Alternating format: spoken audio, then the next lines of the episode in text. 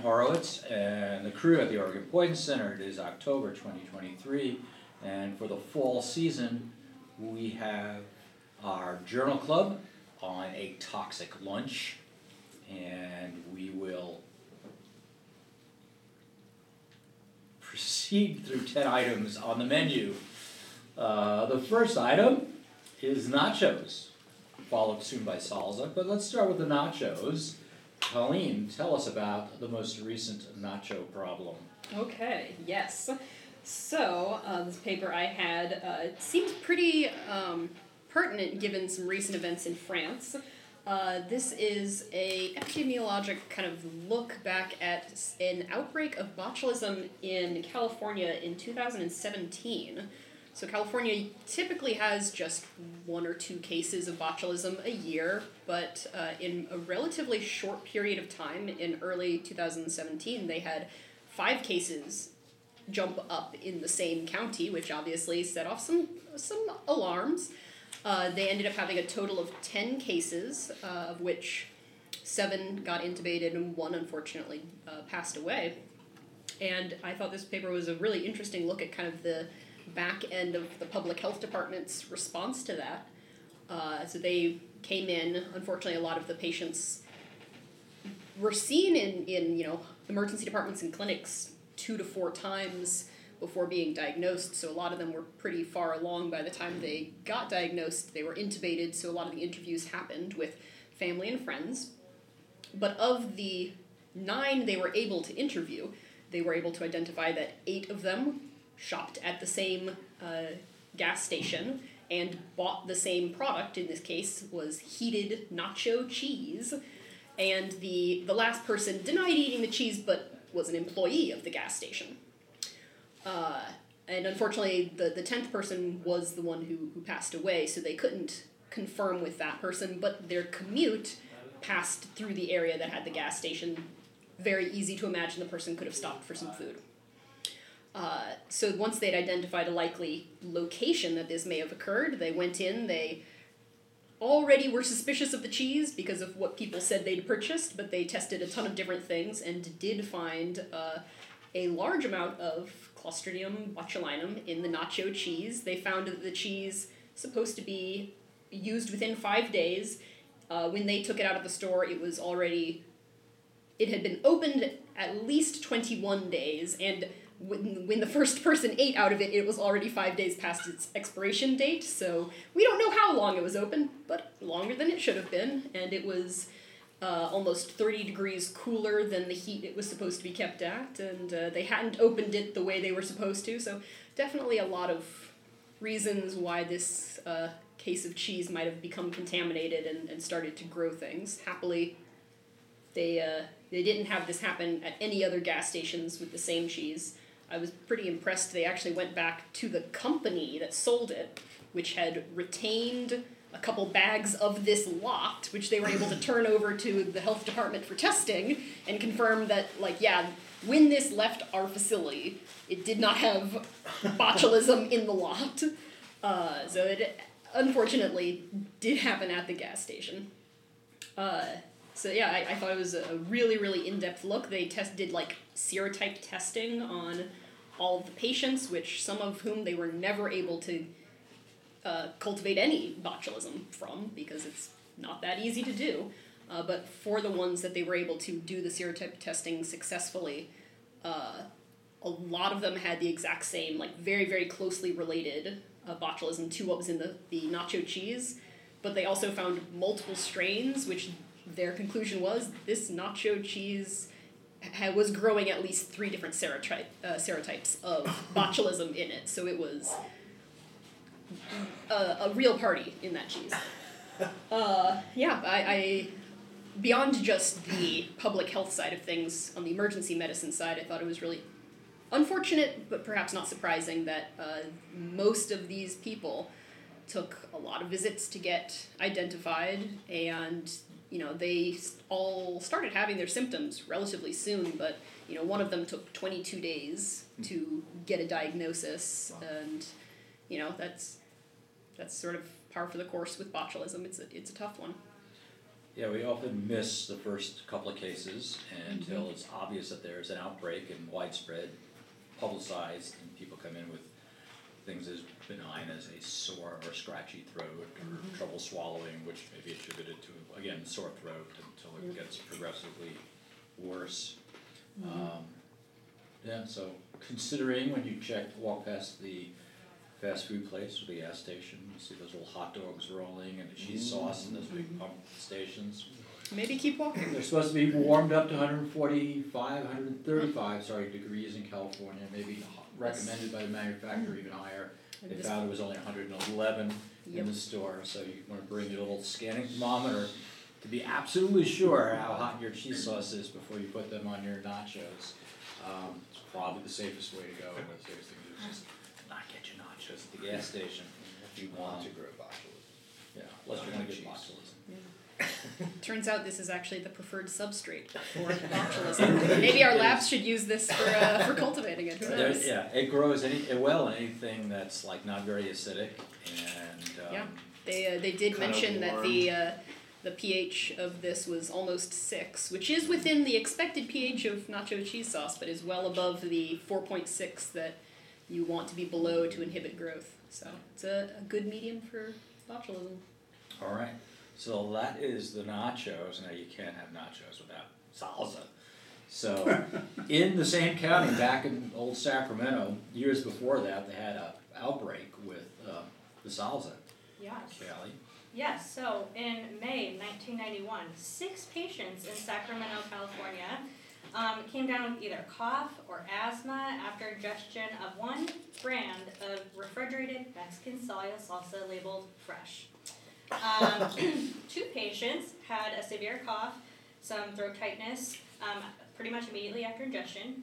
Two other patients had status as asthmaticus within minutes of ingestion, requiring intubation and mechanical ventilation. And then two patients had mild flares of their asthma. And so when they kind of looked into this, the mean sulfite concentration of the six containers that were used was like 1800 parts per million, which is over five times the concentration of two other kind of brands they tried to compare this to. Um, in response to this, the uh, manufacturers removed sulfites from their product, and foods containing sulfites in 1998 uh, were told to no longer be labeled as fresh. So in these cases, this was sulfite sensitivity. Um, this is something that's commonly seen in patients who have underlying asthma and usually presents as bronchospasm, but you can also have urticaria, uh, rhinoconjunctivitis, angioedema, anaphylaxis, so this can look very like allergic anaphylactic picture.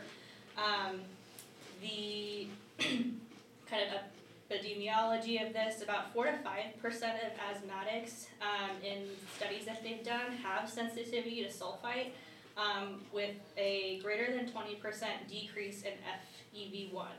Um, and they're higher percentage of people um, sensitive if, if they're like steroid dependent. So there's a higher percentage of people who are sensitive to sulfites if they're steroid dependent.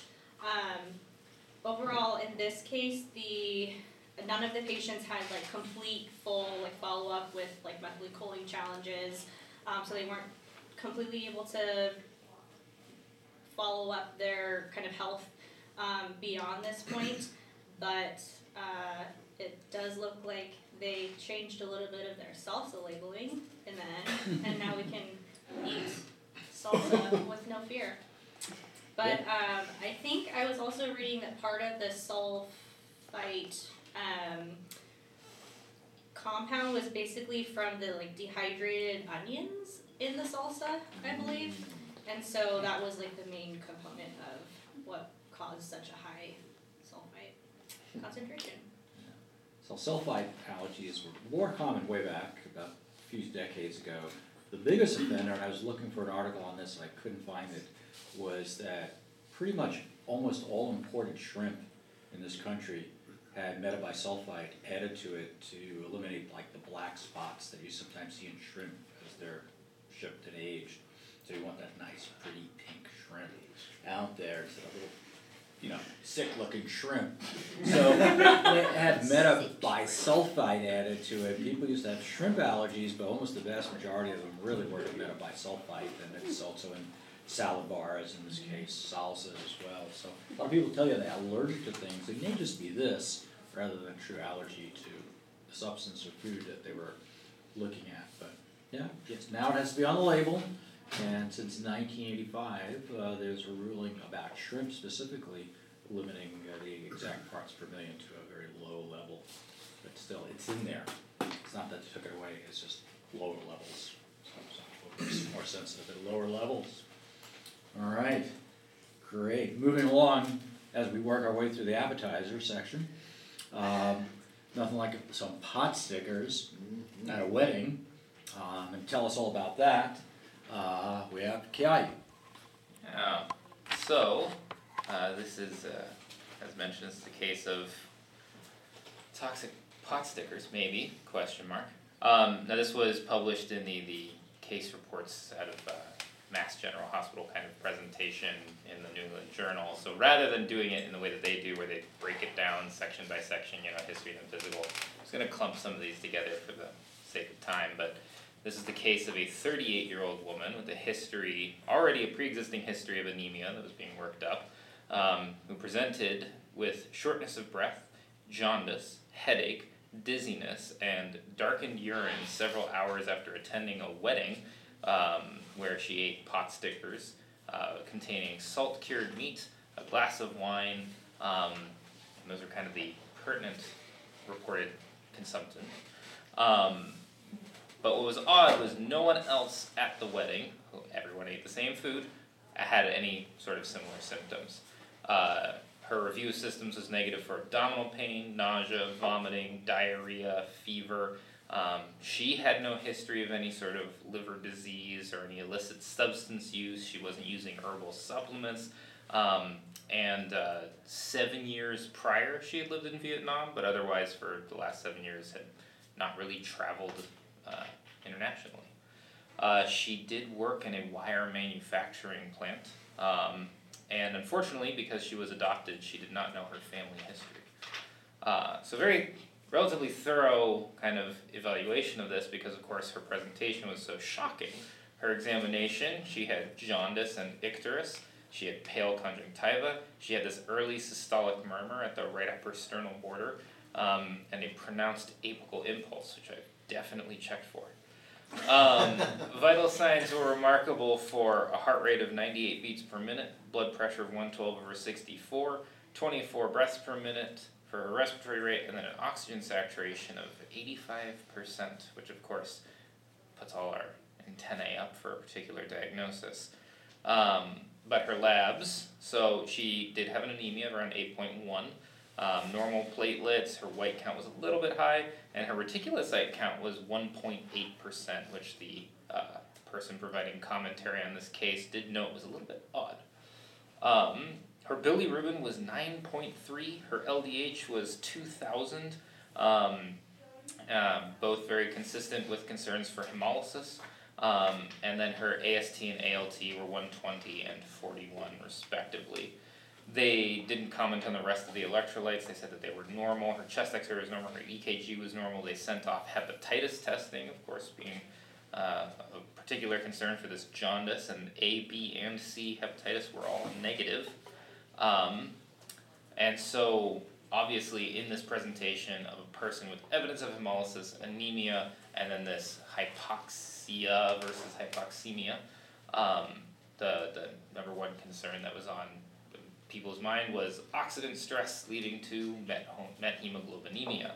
Um, so they sent off uh, an ABG with a co-oximetry that showed methemoglobin of 8.8%. Um, so a little bit elevated, nothing quite what we would consider alarming or so alarming as to, to warrant kind of more aggressive treatments, but certainly given how overall sick she looked, they decided the treatment team at that time decided that they should treat with methylene blue. Um, and so they did provide methylene blue. Uh, later on, her anemia fell to 6.5 uh, for the hemoglobin, um, and she ended up getting transfused with four units of packed red blood cells. Um, but because of this anemia, methyl- methylene blue administration followed by a further decline in, in anemia in a person with a diagnosis of an undifferentiated anemia, they decided they the thought process suddenly turned to does this person have G6PD deficiency, which I'll get into in a minute. So they tested the G6PD activity and did note that it was slightly low. It was 3.9, um, which is just below the lower acceptable limit of normal. Um, and so uh, and so the the case concluded by her eventually starting to improve. Um, but the big the big issue with this is so and we spoke a bit earlier and about uh, methemoglobinemia where we have the oxidation of our our iron bound in heme resulting in having impaired ability to really impaired ability to let go of oxygen. Um, and that can cause the the concern of course being oh 85% that must mean that they're hypoxic and or we're not getting oxygen to the tissues but the other half of this being it's reflection of an oxidant stress. And so if we if that is there that's also damaging the red blood cell and can eventually lead to hemolysis. So kind of those two wings are what we worry about. And in patients with usually a higher level of methemoglobinemia um, that's when we start considering giving an antidote to try and turn that process around so that we avoid any of those kind of downstream ill effects.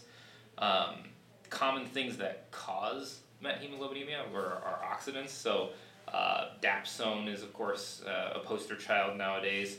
Uh, any of the aniline dyes, uh, we use a lot of those uh, for various testing and other purposes. Um, but pyridium um, or uh, phenazopyridine is a over-the-counter urinary analgesic that actually is an aniline dye. Uh, primaquine, which is an anti-malarial. Of course, we spoke about the nitrates and the nitrites. Um, benzocaine, of course, the scourge of every post, you know, pharyngeal uh, uh, numbing. Um, and then fava beans, of course, everybody's favorite, particularly in the setting of uh, person with G6PD. Um, so why is it? Why was the G6PD such a big discussion point in this in this case? And because the common teaching is is that if you have G6PD, we should not be giving methylene blue. Um, and and the reason is, that G6PD deficiency is you're deficient in the enzyme that is part of the actual um, the hexose monophosphate, shunt. Um, which basically means that we convert glucose 6 phosphate into 6 phosphogluconolactone. Um, nice, wonderful chain of prefixes and suffixes, but basically the whole process uh, allows us to generate NADP into NADPH. And NADPH reacts with methylene blue to turn it into leukomethylene blue, so that that can actually act to convert your methemoglobin back into normal hemoglobin. Um, so in the setting of a person who cannot make the NADPH, we can't activate the methylene blue. We never get our antidote, and on top of that, methylene blue is itself an oxidant. And if we have that oxidant hang around, the theory is, is that will lead to worsening oxidant stress in a person who already can't tolerate it, leading to worsening hemolysis. And so it is, it is generally considered a, a relative contraindication to give methylene blue, even in the setting of methemoglobinemia, to patients with G6PD deficiency. Now, the, the big caveat on this, because I was curious about this, um, two things. One, G6, we say it's G6PD deficiency as if everybody who has it has no G6PD, which is not the case. There are different types of G6PD deficiencies. Some people effectively just have decreased function. Um, and so some red blood cells might actually still have a functioning enzyme um, which is actually kind of what you see in this case. They noted that it was low end of normal. That was during a hemolytic episode, meaning there's G6PD functioning, it's just in the red blood cells that are left behind. Um, so, by kind of process of extrapolation or abstraction, um, you can you can then kind of theorize that if we give to someone who has just a little bit of reduced function, you give them methylene blue, technically there should still be some degree of conversion to leukomethylene blue, and maybe then it'll work. The second half of this is a person with G6PD deficiency who's exposed to the oxygen stress that resulted in this whole methemoglobinemia, um, they might actually be on the road to hemolysis anyway. Um, and a lot of the case reports that led to this conclusion that we should not be using methylene blue in these patients um, show that it's like we administered it or we administered it and it didn't work and so we did it again and again. And so now we have a, a mounting dose or we administered it once and then 24 to 48 hours later hemolysis was noted. So it's really hard to, to fully blame the methylene blue. I'm sure there's a part that's contributing to it um, but it does at least in my mind raise the question of can we really can we just completely say we shouldn't be using it um, as it is, it's a relative contraindication. You should definitely think twice before kind of blindly, you know, throwing multiple doses at these patients. Um, and then the other interesting thing is uh, the idea of just giving leukomethylene blue. Um, that is something we can theoretically do, although it's not necessarily clinically available. And there's at least now, at least as of last night, um, when I looked uh, uh, for more evidence about this, there's at least one article trying to make the argument that hey, we should be looking into this um, and actually considering putting that out there because this is not this is a disease process that is known to be affecting at least uh, enough portions of the population that it's not infeasible to say that we might have to give this medication. Yeah, it's an unusual case, like I said, everybody at the wedding was fine except this one person who was susceptible due to genetic factors, so it wasn't really food poisoning, the food was probably prepared within reasonable limits, but the person had increased susceptibility unbeknownst to them due to a genetic variation, and they go on to say that the, the cells got hemolyzed, the cells that had the least amount of G6PD in them, whereas the cells that remained still had some G6PD, so the le- level that they actually got during the middle of the episode wasn't that bad, but had they got it under normal circumstances, it certainly might have been worse. All right. Moving on to the salad portion of our meal. We have some wonderful ahi tuna salad that Nadia will tell us about. Alrighty, so I will start with the case here. This is a case from September of twenty twenty-one. Um, and this was a single case report in an inland location of a fifty-three-year-old male who arrived to the ER by EMS with the chief complaint of nausea, vomiting, and diarrhea, all of which came on abruptly one hour after eating an ahi tuna salad at a restaurant. Um, this man was in uh, just in general good health, and then the day of the, the, that this happened, he was also feeling well. Um, he did know that the fish had a peppery taste, but he finished the salad anyways. um, and then 10 to 15 minutes later, began to feel acutely ill. Um, on arrival to the ER, he was also noted to have a headache and skin flushing. His vitals, when he got there, he was afebrile. His heart rate was in the 130s. His blood pressure was 88 over 57, and his respiratory rate was 24. He was diaphoretic, flushed, but did not have any chest pain or shortness of breath, which is important in this case. Um, his EKG showed some ST depression in the inferolateral leads with borderline elevation in AVR, and so this kind of prompted the ED team to go down more of a cardiac pathway also in this patient, this 53 year old man, um, even though he had no cardiac um, history or risk factors. Otherwise, though, his labs were largely unremarkable. His glucose was mildly elevated. He had a mild AKI with a creatinine of 1.4, but his first troponin was negative. Um, so epi was ordered for him even though he didn't have any respiratory complaints, no airway edema or swelling, and continued throughout his entire ER stay to not complain of either chest pain or shortness of breath. Um, he was also given steroids, H1 and H2 blockers, and fluids. And then 15 to 20 minutes after these treatments, all of his symptoms resolved, including his flushing, his heart rate normalized, he had resolution of his pruritus, and his EKG normalized, interestingly. So um, the EKGs I think actually are in the reports, but his the ST segments um, normalized, and then his repeat troponin was also negative. Um, this man was ultimately he was admitted overnight for OBS, ultimately discharged after 24 hours in good condition. So um, this is a case of scombroid poisoning. However, given the kind of interesting presentation, especially with the EKG changes, they talked about some of the things that they had considered in the differential here. And so some of the things they talked about was Kounis syndrome, which I wasn't aware of. It's basically allergic angina. Um, however, this most often occurs in patients with underlying cardiovascular risk factors, which was not this patient. Um, and they also discussed a different kind of consideration for a toxic called ciguatera. But there was some important distinctions that led them to believe this was most likely scombroid and not this other toxin. Specifically, the time of onset with ciguatera, you'd expect an onset that is hours rather than minutes. And then um, additionally, very interestingly, they have this temperature reversal, which is where cold objects feel warm and vice versa, which this patient also did not have. So, talking about scombroid poisoning, this is mostly implicated in consumption of dark meat fish. The name comes after, originally, they thought that this um, would only occurred in consumption of scombroid family of fish, but that's since been disproven. Um, and this toxin comes as a result of improper handling of the fish between when it's caught and when it gets served to humans. So um, ultimately, this poisoning or toxin is a result of high levels of free histidine in the fish. And so what happens is that histidine decarboxylase, which is found in multiple bacteria, including Proteus, E. coli, E. coli, Clostridium, Clostridium and Pseudomonas, that live in these fish gills, um, end up being converted to histamine. And once it's converted to histamine, it's incredibly thermostable. So even if you cooked the fish, there'd still be high levels of histamine, which is why it's really important that when you're handling the fish, it needs to stay at a temperature of less than 40 degrees. So we can assume in this case that probably did not happen. Um, and then additionally, the onset of this toxin, so it's a very rapid onset, says 20 to 30 minutes. And then symptoms last 48 hours. However, you'd expect remarkable improvement after being given antihistamines, which we also saw in this patient.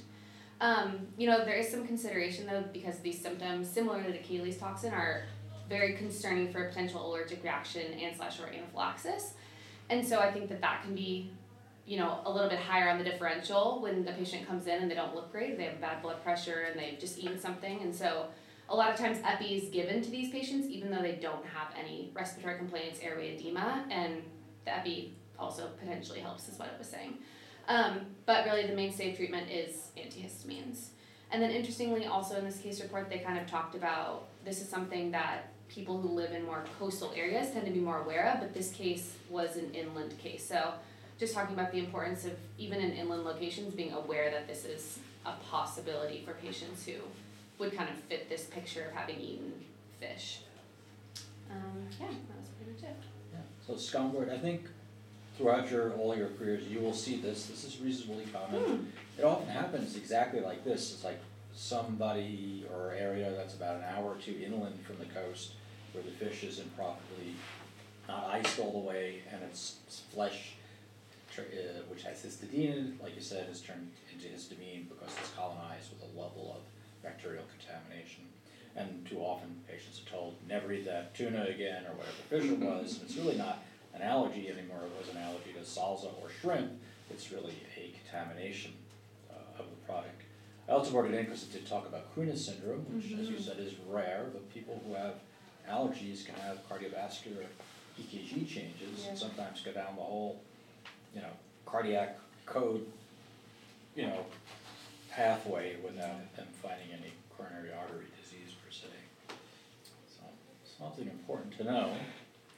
With more fish on the menu on our main course, Sammy, one of our favorite fishes is buffalo fish. Yeah, especially me, uh, a lifelong Colorado buffalo. Uh, this is the main fish we eat on campus, of course, that burgers. Um, so, uh, my paper is about a Haff disease from the buffalo fish. Um, so, uh, thanks. I have a visual stimulus for the fish for all our listeners out there.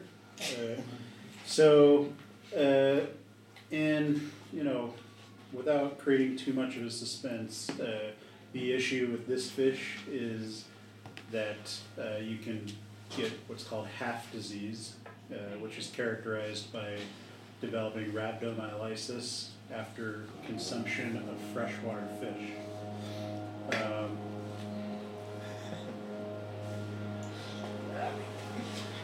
So, uh, this uh, uh, talks about a case report of a 42 year old woman who uh, went out to lunch in Berkeley, California, and uh, was a health food enthusiast. So she uh, purchased this buffalo fish from a health food store, fried it up, Uh, and then while eating it, uh, like some of our other papers have discussed, continued to eat it despite getting symptoms, uh, developed uh, diffuse muscle aches, fatigue, uh, started, uh, you know, especially lower extremities, lower proximal uh, muscle groups uh, the most, developed finger and perioral paresthesias, and then about three hours later said, it's, it's enough of this, I'm going to the ER. So, uh, notably, uh, she did not have any GI symptoms, no fever, abdominal pain, no hot or cold reversal. So, all this to kind of suggest against other common seafood related toxins that we might think of. Uh, she had normal vitals. Um, physical exam was notable for diffuse uh, kind of muscle group weakness, uh, tenderness, and then weakness in basically all muscle groups, proximal uh, more than the rest. So she had difficulties time difficult time standing. Um, she did have normal reflexes, and as far as the other workup, uh, CBC and BMP and INR were normal, but uh, CK was pretty high. It was, uh, I believe, initially uh, initially 12, 15,000, uh, and then eventually peaked at a, about 76,000. Uh, other notable abnormalities were the liver enzymes, where the AST was also elevated. At the beginning was um, about uh, 1,200, uh, and then peaked at uh, 1481. Um, so um, she had about an eight-day hospital course where she was getting uh, supportive care. Uh, eventually got to a point where she still felt weak and fatigued, had some muscle aches, but was able to, you know, get up, walk around. And, um, you know, they followed her for several months, uh, and it took up to about 10 months before she was actually back to her pre fish baseline. So, um, a long course there. Um, so, they sent this fish uh, for analysis uh, and then sent part of it also to what I'm imagining is some secret fish vault where they store other cases of suspected Haff diseased fish. And I'm not making this up. There's some place where they have a collection of these cases that are uh, essentially keeping these samples so that one day when they get a more of a breakthrough as to what this toxin is, they can kind of refer back to those samples and try to figure out was this in fact a toxin? Because up until now, we still don't actually know what is the toxin.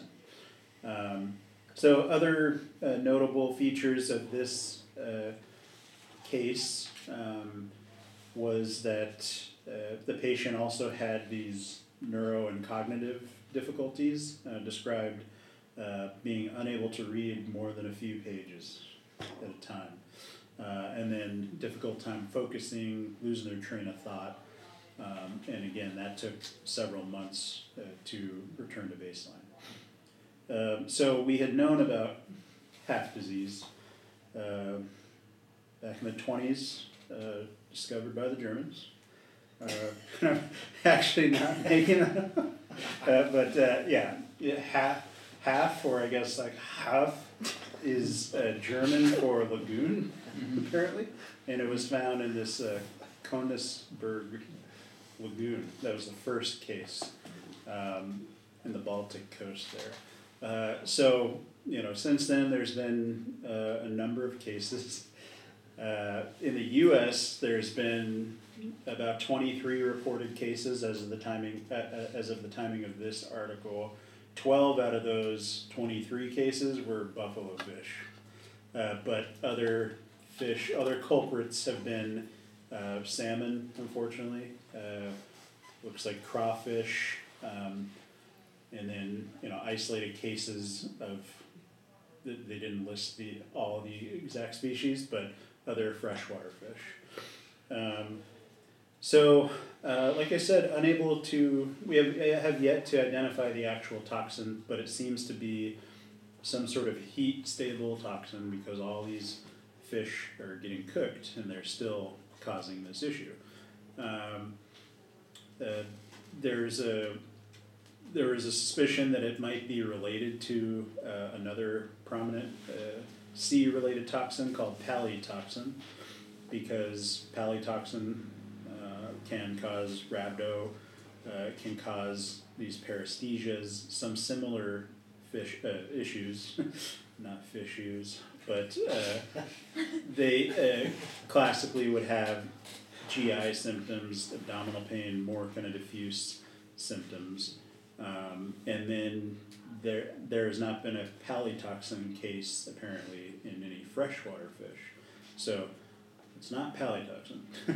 uh, so um, in general, the treatment of this is supportive um, and activation of public health systems to you know save a sample of this. So maybe one day we can figure out what this is. And uh, as of an article, again talking about uh, Haff disease, um, like and from 2021, they still were calling it unknown toxin. So this article, this case report was from 2013, but unfortunately, it's still a mystery.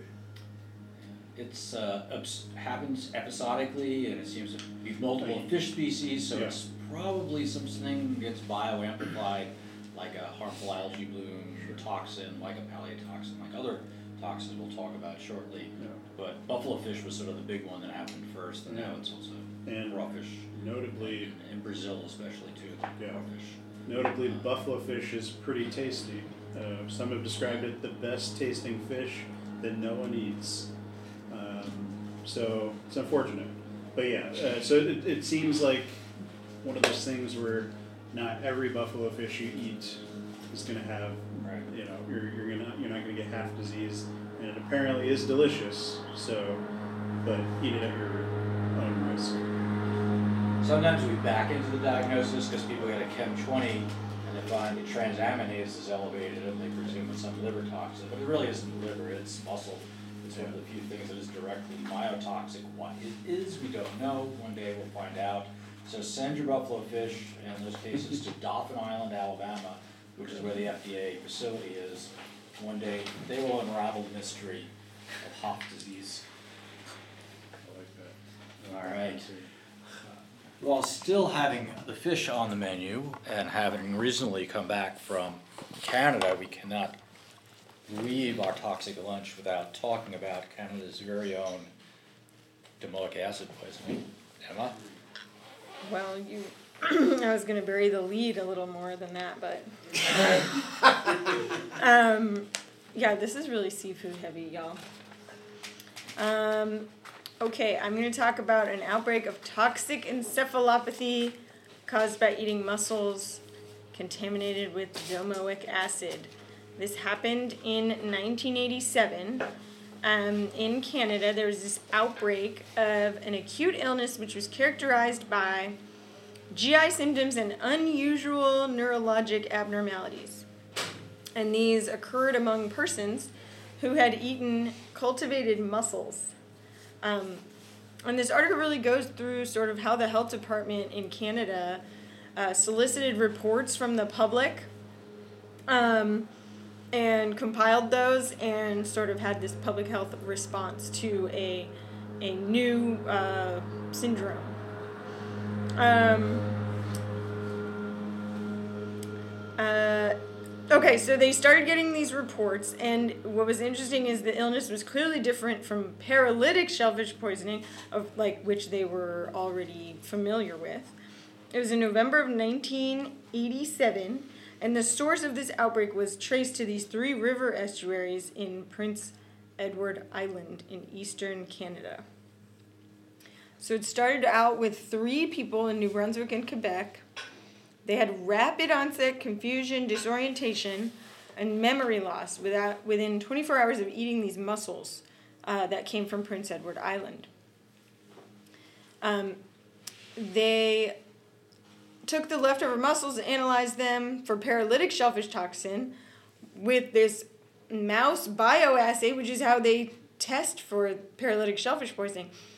They, however, the test mice manifested this involuntary shoulder scratching, where they take their hind legs and scratch their shoulder.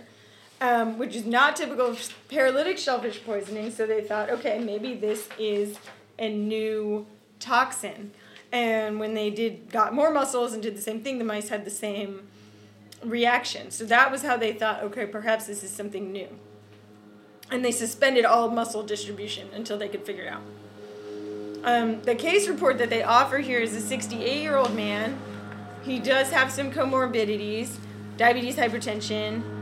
Uh, he came to the hospital, nausea, vomiting, confusion, four hours after eating some steamed shelled mussels. So he was confused, disorientated, nothing focal on his neuro exam. Uh, had a little elevated white blood cell count. CT was normal. Uh, CSF was normal. Electrolytes were normal. And eight hours after his admission, he became hemodynamically unstable.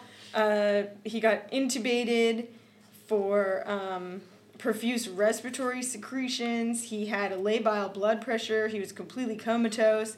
He had these unusual ocular movements with a disconjugate gaze and grimacing. Um, but the EEG didn't show any epileptiform activity. Uh, his hospital course uh, was very long. He was there for 86 days, and he was sent home with severely, uh, se- uh, severely incapacitated by sh- poor short-term memory. So just to go back to the sort of public health response, um, the the Canadian Health Department had to determine okay, what is a case of this? Now that we're hearing these reports, after we got these first three reports, we got to say what is a case. So they define the case as vomiting, diarrhea, or abdominal cramps within 24 hours after eating mussels from Prince Edward Island or one neurologic symptom within 48 hours. And that could include confusion, memory loss, disorientation, se- uh, seizure coma. Um, and the local, so if you, so you would call this hotline and you'd be defer, referred to a local public health department and they would do this standard questionnaire. And so they received all the questionnaires and that's kind of how they characterized what happened with these cases. Um, to talk a little bit more about these laboratory studies they did, they took the mussels and they in, they do hot acid extracts of the mussel and then they inject it intraperitone- intraperitoneally um, into these mice. And this is apparently how they've always tested for paralytic shellfish poison. Um, but again, when they did this to the mice, they would get this scratching reaction. Um, and that kind of helped them later on to determine, uh, to, to help identify the domoic acid. Um, and so here's about the cases that they got. They got 250 reports, and 107 ma- met that case definition of GI within 24 hours, neurologic within 48 hours. Um, they got 99 questionnaires out of 107 who met the case definition, so that's not bad. Um, all of them but seven had vomiting, diarrhea, abdominal cramps. The next most common symptom was headache, which was in 43% of the patients. And the next most common was loss of memory, which was reported by 25% of the patients. The younger patients were more likely to have GI symptoms, but the older patients and men were more likely to have memory loss um, and require hospitalization. They had a really long range of sort of incubation. So some people said they got symptoms within 15 minutes, others said 38 hours, but the median was five and a half hours. So pretty quick. Um, only 18% of these patients were hospitalized. Um, and some of them were in the hospital for quite a long time, up to 100 days. Um, 12 of the patients were in the intensive care unit. Um, and all the patients in the intensive care unit had neurologic dysfunction. So, very varied coma, mutism, seizures, purposeless chewing and grimacing. Hiccups were described in five patients. Um, emotional lability and uncontrolled crying or aggressiveness were in six patients. Um, and then nine patients were intubated for this like profuse secretion situation, which was described in the case report that they had. They seem it seems like they took the case report from the guy who got literally everything. He got all of the things. Um, so three patients died. Um, and they looked at the brains, and they had neuronal necrosis and cell loss, and uh, this was prominent in the hippocampus uh, and amygdaloid nucleus. Um, so they were only able to get mussels from 10 of the people, like leftover, like, can I have your leftovers? Um, all of the mice had the scratching from the extracts of these mussels. They didn't identify any bacterial or viral pathogens, no heavy metals, no polychlorinated biphenyls, no pesticides, no organophosphates. Um, but it wasn't until later that they figured out it was domoic acid. Sometime in December, they, they figured out it was domoic acid. Um, and so then they went back and tested the mussels. Um, you can see on the graph, uh, let me see, on graph, the first one, figure one, that is just a graph of the case reports. And you can see that the day after the distribution of mussels was suspended and the public warning was put out, they had like five more cases the next day and then they stopped getting cases. So it does show is pretty effective at um, you know, the public health response is pretty effective. They put out this public warning, and then like the cases just dropped off completely. Um, 45 restaurants and 15 households were involved in this outbreak. Um, and let's see, a little bit of discussion. Um, the domoic acid itself is a neuroexcitatory amino acid. Um, and the neurologic changes that are caused by this domoic acid are cog- mostly cognitive. They were persistent and they did not resolve 24 months after the incident in most cases. Um, and so they go on to say kind of how they determined or how convinced they are that domoic acid was the cause, because at the time of this 1987 article, this was the first article that had reported this, so they kind of want to prove to you, like, okay, it's, I swear it's the domoic acid. So they say all the evidence supports this hypothesis. Um, domoic acid was the only toxin found. Um, only the fraction of mussel extracts containing domoic acid produced the characteristic hind leg scratching syndrome in the mice. And the mice would do the same thing if you injected them with pure domoic acid. But they do note that although that um, domoic acid was not found in the serum, plasma, or CSF of the patients, however, the interval between the ingestion and the sample, and I assume until the actual um, assays to check for the domoic acid may have contributed, you know, maybe it got consumed somehow or um, metabolized. Um, domoic acid is heat stable. It's a excitatory amino acid, and it's similar to kainic acid and glutamic acid. Um, and the domoic acid and these mussel extracts and simulated kainic uh, uh, they would bind to these simulated kainic acid receptors in the hippocampus of rats. So they're saying it has these predictable effects uh, as to where it'll bind in the rat uh, brain. Um, okay, they go on to say that the source of the domoic acid is this Nitzschia pungens, which is a phytoplanktonic diatom, which is was present in an extensive bloom in this Cardigan River estuary in November and December of 1987. Um, they then go on to say just some of the clinical effects. It was, it was very statistically significant that the memory loss um, was associated with male sex and older age. Older age kind of makes sense, but um, it was, um, yeah, the memory loss seemed to be a lot worse in men. Sort of interesting. Um, and they think poor renal function may have been a common predisposing factor for people getting sicker. Um, but also in the 10 cases where they had available mussels, guess what? The ones with more domoic acid got the patient sicker.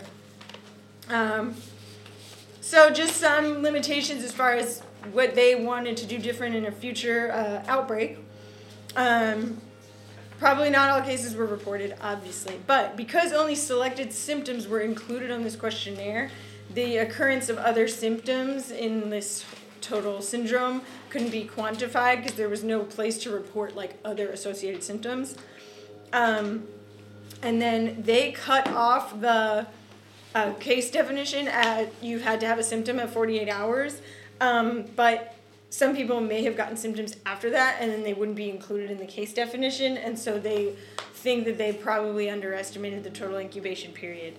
Um, and that's about it. But now all mussels are tested for domoic acid, and um, and so basically there's never been another case uh, in Canada, and um, we get some occasional ones from self harvesters, but I've never had one personally. We've had um, paralytic, not Right.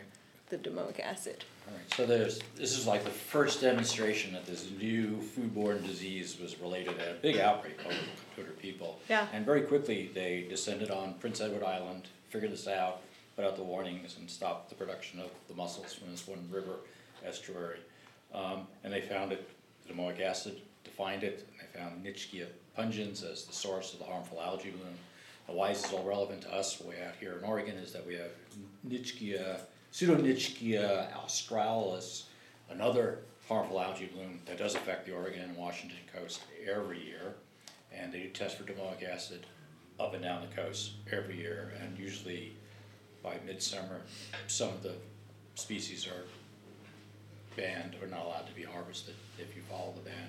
Not everybody listens, so there always get a case or two that slips through. Well, there was a big outbreak here in nineteen ninety-one, not big, not as big as this, but small numbers. And now, that you're right, they check as much as they can check, but people who just go out and go clamming, it's not just mussels, it's clams and anchovies and a variety of other species that are bioaccumulators of the toxic uh, harmful algae bloom and the specific toxin domoic acid, of which has multiple congeners and derivatives that all act pretty much the same but different intensity. But an important one from a tox point of view, because very few people ever talk about domoic acid, and we're just in Canada. They never would have figured it out if the mice didn't do the weird scratching thing. Yeah. And it's the same bioassay we actually use for botulism and a variety of other food poisoning things. It's like you inject the mice with the serum or the food product and see what they do, and then you inject a couple of other test mice with like normal serum or normal food extracts, and those ones live, they, therefore ergo, they've got the poison involved. Well, if that's not enough for you to knock off eating fish between his last three cases, let's see what happens with a meat lasagna. So, Gabe, tell us about that one. What could go wrong? Alright, so this is a case uh, published in Frontiers in Pediatrics last September of 2022. Titled Multi Organ Failure Caused by Lasagnas, a case report of Bacillus cereus food poisoning.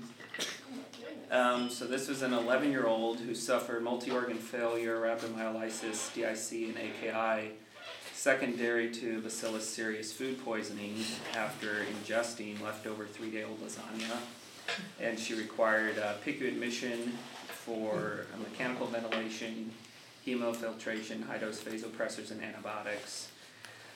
so, kind of the scenario um, there's, you know, it's a typical family 13 year old and 11 year old sisters.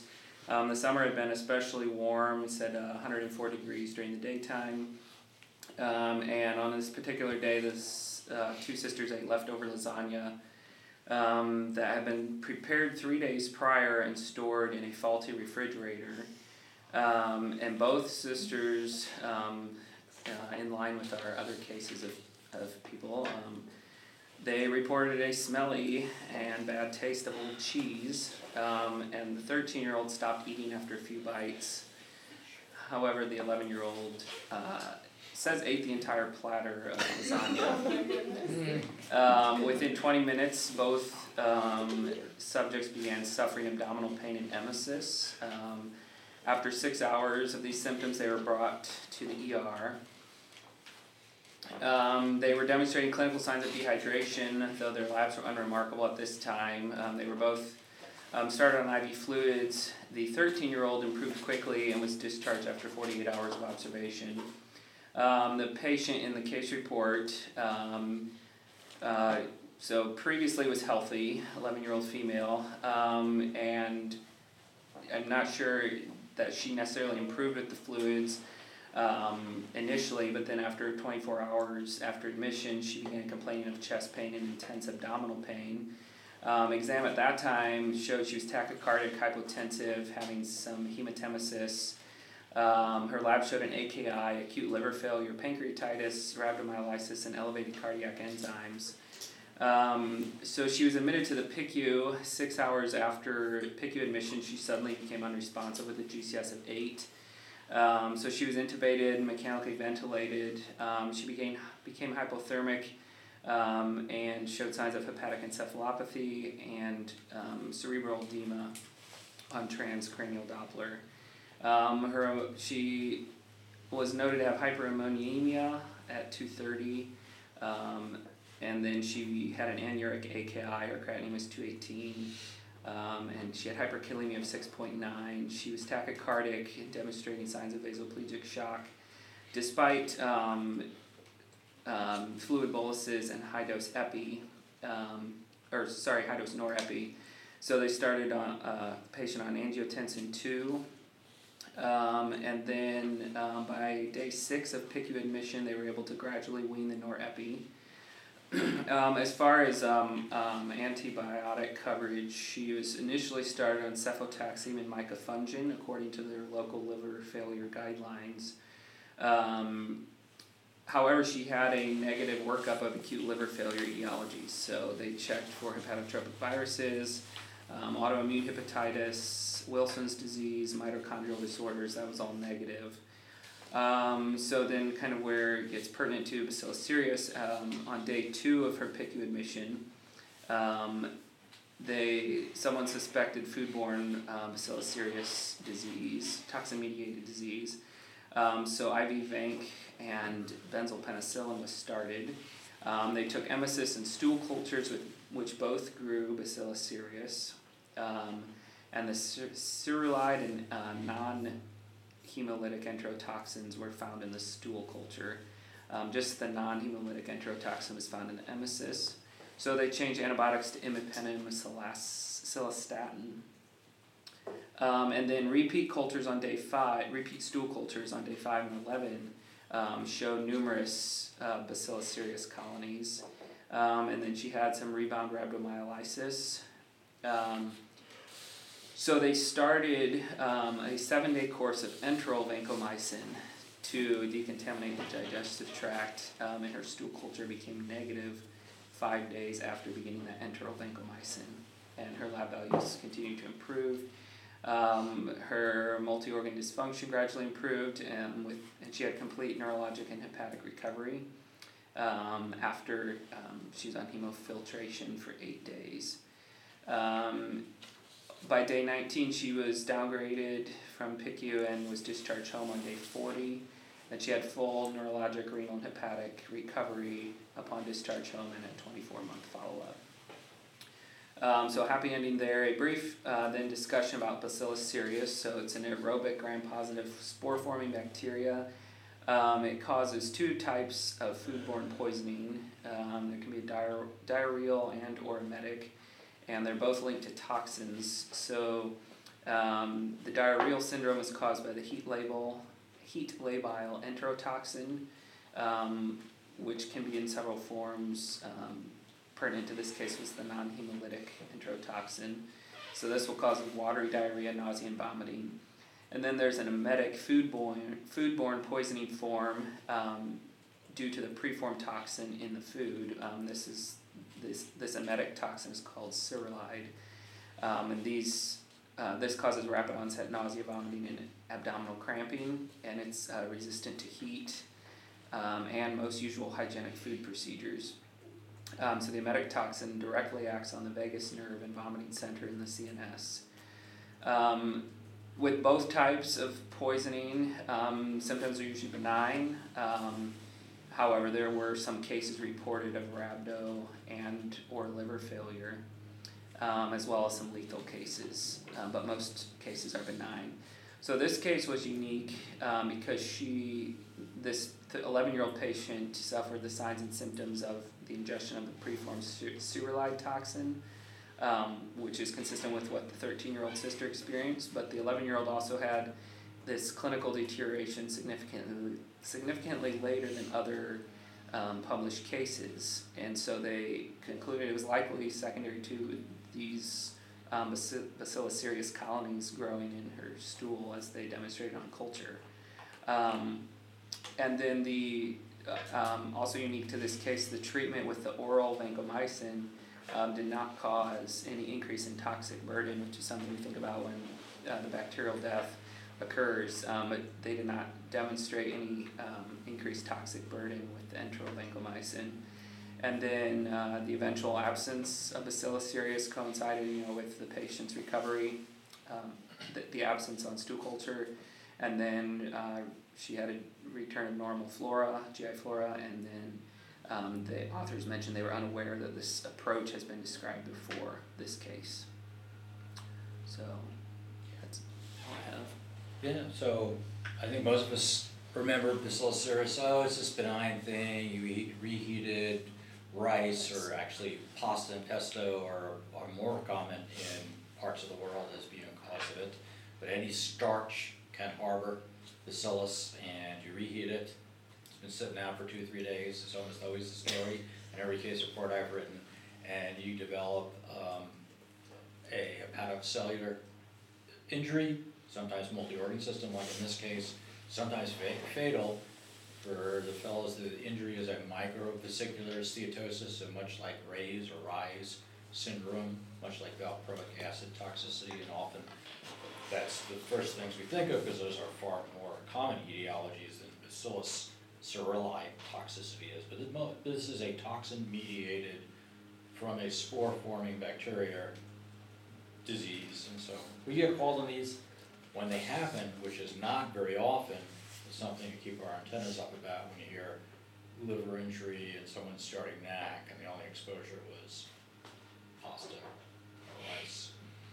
So, those happened in France, the other fatal cases were in France. Before we leave France, I have to tell you, we have to jump to the next article, but I can tell you, but before this article came out, we had published a poster, it wasn't even published, we had a poster on seventeen cases of what we deem toxic squash syndrome. Shana Kuzin was the first author, as other people were at Poison Center back then, did that. And ever since that, somehow that poster got put on the web, and every time there's a toxic squash syndrome suspected case anywhere, perhaps in the world, we somehow got called.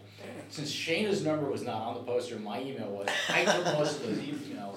So I was thrilled when not too long ago, a gigantic series out of France with three hundred fifty-three patients was published, and it'll take the burden of the, the expertise of the whole sole expertise in the world off my shoulders and back on to the French publishers of this. So, for that long introduction, Nathan, take it away.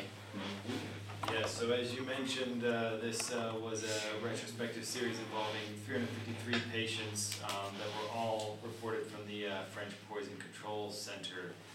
So a few years ago, French Poison Control had noticed an increasing number of calls relating to uh, squash ingestions.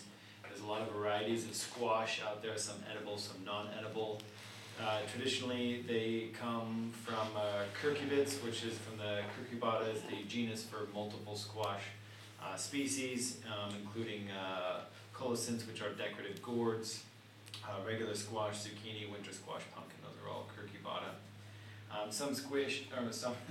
it's been a long day. oh my gourd. Okay. Um, some, some, some squishy squash can have a bitter taste, um, and that's traditionally been used as like a, a purgative property, which should be a first clue that it's potentially not edible. Um, um, however, the digestive toxicity of this genus is usually attributed to the presence of cytotoxic molecules called curcu- curcubasins, or cucurbitacins, my mistake.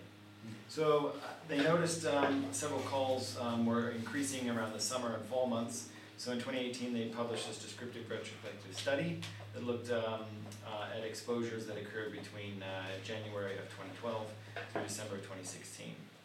Um, there were a total of five, or 353 patients, um, and many of these were all involved from the same case. Um, so co-ingestions among multiple people. 95.5% of these cases involved ingestion. They don't talk about the other 4.5%. I don't want to think about that. Um, and the inclusion criteria were only cases that concerned symptomatic patients or asymptomatic patients that reported a bitter taste. Uh, the agents that were implicated, I already mentioned uh, which are the decorative gourds, that accounted for about forty-nine percent. Next was the squash at about twenty-eight percent, and subsequently um, zucchini, winter squash, and pumpkin, all in decreasing uh, percentage of these cases. Two hundred and four of these patients reported as um, symptomatic, and they usually involved a constellation of digestive symptoms, including diarrhea, vomiting, abdominal pain. Some patients had some hypotension and tachycardia, largely related to the dehydration, but there were no uh, cases of uh, death um, amongst these patients. Now, it is uh, unclear at this point the exact relationship between the cucurbitacins, the bitterness, and the toxicity. However, the recommendation is that any squash that has a bitter taste should be thrown out and not ingested. As far as where people get these um, different kinds of squash, supermarkets sell them either as decorative or um, food, and it didn't really have a conclusive uh, finding as to where they all came from. A lot of them came from markets themselves. Um, so the official recommendation is any squash that tastes bitter should be avoided, and even some of the more traditional, um, traditionally edible squashes like zucchini, for instance, can have an incidence of this um, digestive symptom constellation of symptoms that uh, usually revolve around uh, diarrhea and abdominal pain. Yeah, so it doesn't produce a lethal illness like the other couple of ones we've heard, talked about, but cer- certainly discomfort where some of these people admitted to the hospital for a day or two. It seems, again, the older folks seem to do less well with a dehydrated illness like nausea, vomiting, and diarrhea. They mentioned in the article the Halloween season, we see more with pumpkins, and they see more zucchini and ratatouille and a variety of other things uh, as well. So Halloween's almost here, and so all that leftover pumpkin probably an early November problem that we'll probably get a few phone calls on, when we did the three or four year study, we seem to get a couple every year around the fall.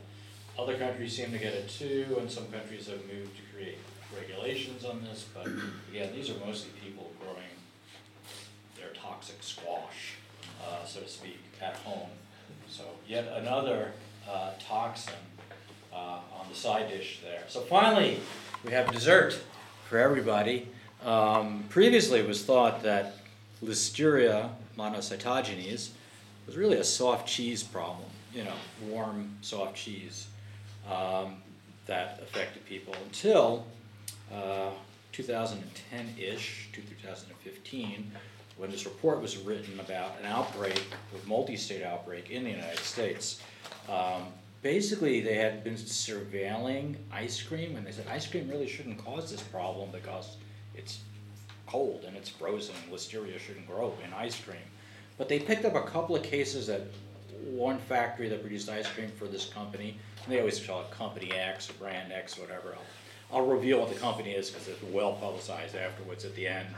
Company A's ice cream had Listeria monocytogenes detected, but they didn't really do anything with it. They were doing whole genome sequencing and pulsed electrophoresis to sort of identify it by sort of fingerprinting exactly which ones were involved. Well, it turns out in a hospital in Kansas, they were making milkshakes for everybody with this ice cream. Oh. And it wasn't in the first place where it happened, which was in South Carolina, but it was in Kansas. And then a whole bunch of people got sick. Well, not a whole bunch, four people got sick in Kansas, considering they rarely have that many people in Kansas ever having listeria. And it was all in the same hospital. The health department stepped in to check it out. Um, they did the same thing, case definitions, and got the ice cream, and cultured it and pulse electrophoresed it and everything else, and eventually figured out as listeria in the ice cream, specifically the chocolate ice cream cups and the ones ice cream cookies that were available. So careful for those. Um, then, sure enough, in Texas, some more patients showed up, Arizona and Oklahoma, all by the same company in different plants.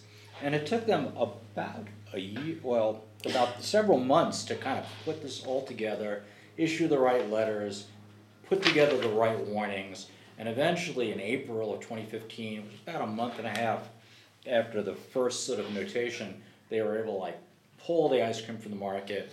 The company basically said, we're not gonna distribute it anymore. They kind of took ownership for it.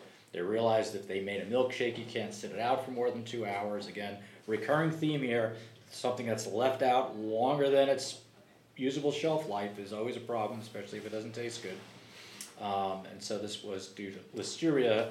Sort of the teaching points here was ice cream, previously thought not to harbor listeria, yes, and can harbor listeria, and can be responsible for multi outbreaks. They went inside the plant, and part of it was they were hosing down some of the machinery in the ice cream production, and if you get moisture in it, then it just sits overnight, you don't really like wipe it completely dry.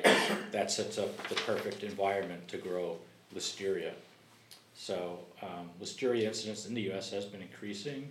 Three percent of US listeria outbreaks, uh, were traced to a source, so most of the time they never figure out where it's coming from, although soft cheeses has been the issue.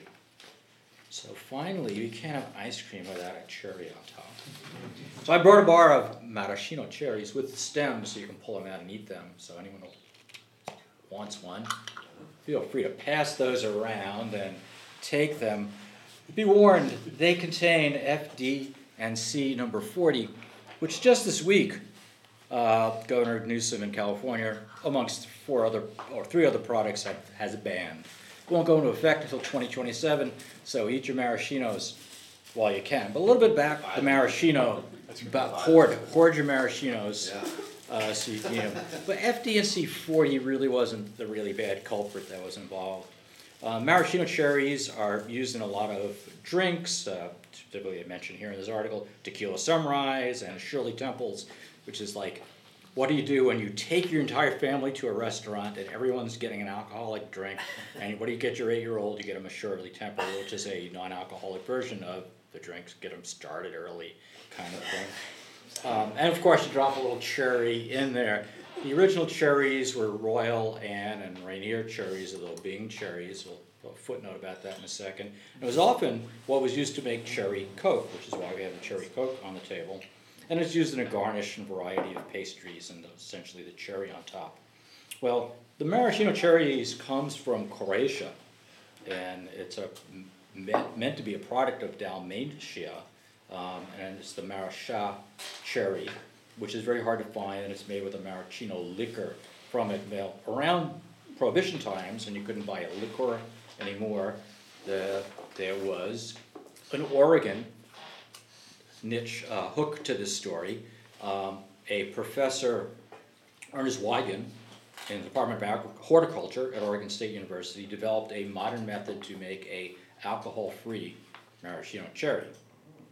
Uh, and he perfected this using brine rather than alcohol and a variety of other things, including sulfites in some of the early formulas, which we had talked about, to preserve it.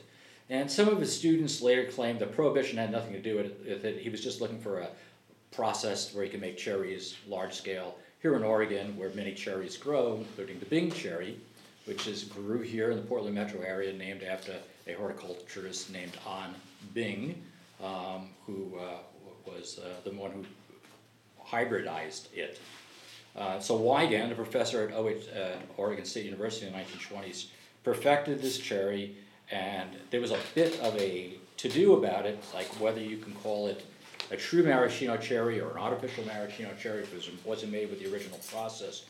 But eventually, the dye involved was FD&C, the Food, Drug, and Cosmetic Act number four, although other ones were used, and it was removed from the approved list of dyes that could be put in foods in 1960.